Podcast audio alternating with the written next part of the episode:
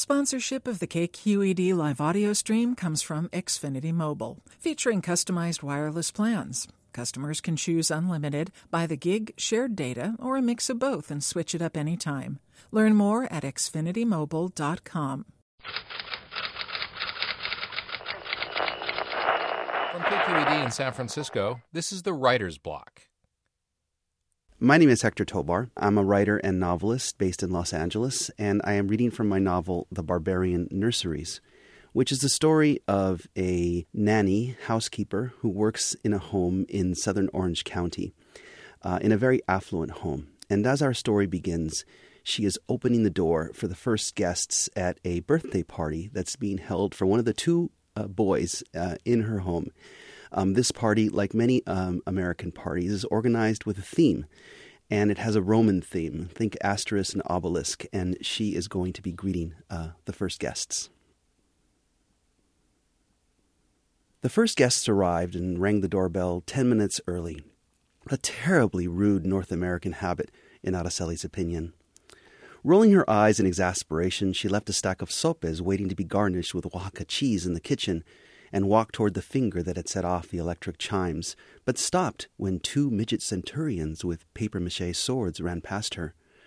Brandon and Keenan raced to the door, holding their helmets atop their heads as they ran, and Araceli listened, unamused, as they stumbled over the lines their mother Maureen had told them to recite. Friends, Romans, countries, Keenan began, and then faltered, until Brandon finished with, Give us your ears. How cute, the early guests called out little Romans. When the second and third guests arrived at precisely the appointed hour, the boys were off playing with the children of the first guests, while Maureen and Scott were busy in the back, which left Araceli to open the door for the invitados. We're here for Keenan's party? An American woman with vaguely Asian features and a child and husband in tow tried to look past Araceli into the interior of the house her expression suggesting she expected to see wondrous and magical things there. Si, adelante. What Araceli really wanted to say was, Why do you people insist on treating an informal social gathering as if it were the launching of a rocket ship? Why do you arrive with a clock ticking in your head? How am I supposed to finish these sopes La Senora Maureen wants if you keep ringing the doorbell? In Mexico, it was understood that when you invited people to a party at 1 o'clock, that meant the host would almost be ready at 1, and therefore the guests should arrive at their leisure at least an hour later. Here, huh, they do things differently. The punctual guests walked past Araceli, oohing and awing at the decorations in the living room, at the Roman lettered cardboard signs declaring Happy Birthday Keenan, and a Roman numeral 8 on either side of the Chesterfield sofa, and the Doric styrofoam columns topped with plastic replica helmets. Araceli recognized this couple and the other guests that followed from parties past. They were people she saw frequently back in the days when she first started with the Torres Thompsons, when El Senor Scott had his own company. They arrived dressed in the assertively casual attire Southern Californians wore at their weekend parties, in cotton shorts and leather sandals, in jeans faded to the whitish blue of the Orange County sky in summer, and in t shirts that had gone through the washer a few times too often. Her Jefa wanted everything just right, and now these early arrivers in their unironed natural fabrics were preventing Araceli from finishing her appointed task. The way some of these people dressed was the flip side of their punctuality. They were like children who cling to a favorite blanket or t shirt. They valued comfort over presentation, they were unaware or unconcerned about the spectacle they inflicted upon the eyes of the overworked Mexicana who must greet them. How disappointing to work so hard preparing a home for an elegant event, only to have such unkempt guests. Hello, I brought some cookies for the party, the next early arriver said. Can I leave them with you? The woman with the chocolate chip cookies was Carla Wallace Zuberi, chief publicist of the defunct Mindware Digital Solutions. She was a roundish white woman of Eastern European stock with box shaped sunglasses and a matriarchal air, and she lingered near the doorway as her husband advanced into the Torres Thompson home with their daughter, Carla's gaze settling on Araceli as the Mexican woman took a few impertinent moments to assess the cookies. Carla Wallace Zuberi prided herself on having an eye for strong personalities, and here was one that could clearly fill a room, and not just because she was a tad larger than most other Mexican servants. Araceli wore her hair pulled tightly and gathered into two fist sized nubs just over her ears, an absurd style that suggested a disoriented German peasant. The only thing this Mexican woman accomplishes by pulling her hair back is to establish a look of severity. Maybe that's the point. A small spray of hair, just a few bangs jutted forth from Araceli's forehead, like the curled plume of a quail, a half hearted concession to femininity. On this, as on all other workdays, Araceli wore the boxy, nurse like uniform called a Filipina that was standard for domestics in Mexico City. Araceli had five such uniforms, and today she wore the pale yellow one because it was the newest. She took the cookies from the publicist with a frown that said, Since you insist on giving these to me. The publicist suppressed a surprised chuckle.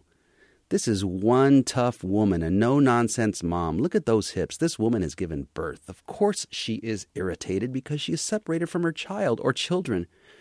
Carla Wallace Zuberi was a self described progressive, and a few days before this party, she had spent 20 minutes in her neighborhood bookstore perusing the back cover, jacket flap material, and opening paragraphs of a book called Maria's Choice, which related the journey of a Guatemalan woman forced to leave her children behind for years while she worked in California. How terrible, Carla Wallace Zuberi thought. How disconcerting to know that there are people like this living among us. This bit of knowledge was disturbing enough to keep her from buying the book, and for the rest of the party, whenever Carla Wallace Zuberi caught a glance of Araceli, guilt and pity caused her to turn her head and look the other way. When Sasha the big man Avakian appeared at the door five minutes later, his eyes caught Araceli's directly in a way that was once irritating to her and familiar. He was a tall, bulky man with curly chestnut blond hair and much darker eyebrows that were shaped like railroad boxcars. Now he raised both boxcars spryly as he made eye contact with the Mexican maid. The big man was the partner of El Senor Scott in that business of theirs, and there was a time when he made frequent visits to this home assaulting Araceli with this same impish look. A self described professional BSer, the big man saw in Araceli an authenticity lacking in 99% of the people who crossed his path.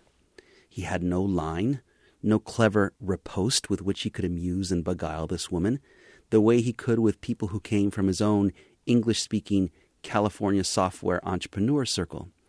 He had seen Araceli out of uniform and with her hair much longer and not tied back like it was today, and had once managed to make her laugh with a bilingual pun. The memory of her laughter, of her round face brightening and the ivory sparkle of her teeth, had stayed with him. She worked with another girl, Guadalupe, who was too petite and too fake cheerful to hold his attention, and today he barely noticed her absence. The big man also knew, because he had made a point of finding out over the years, that Araceli had no children no boyfriend that Scott or Marie knew about, on this side of the border at least, and that Scott considered her something of a sphinx. Scott and his wife had coined nicknames for her, such as Madam Weirdness, Sergeant Araceli, and the ironic Little Miss Sunshine, but she was also extremely dependable, trustworthy, and a dazzling cook. The big man's stomach rumbled as he contemplated the Mexican hors d'oeuvres that would be on offer at this party, as at all the others the Torres Thompsons hosted. He entered the home ahead of his long suffering wife and son without saying any other word to Araceli than a mumbled hola.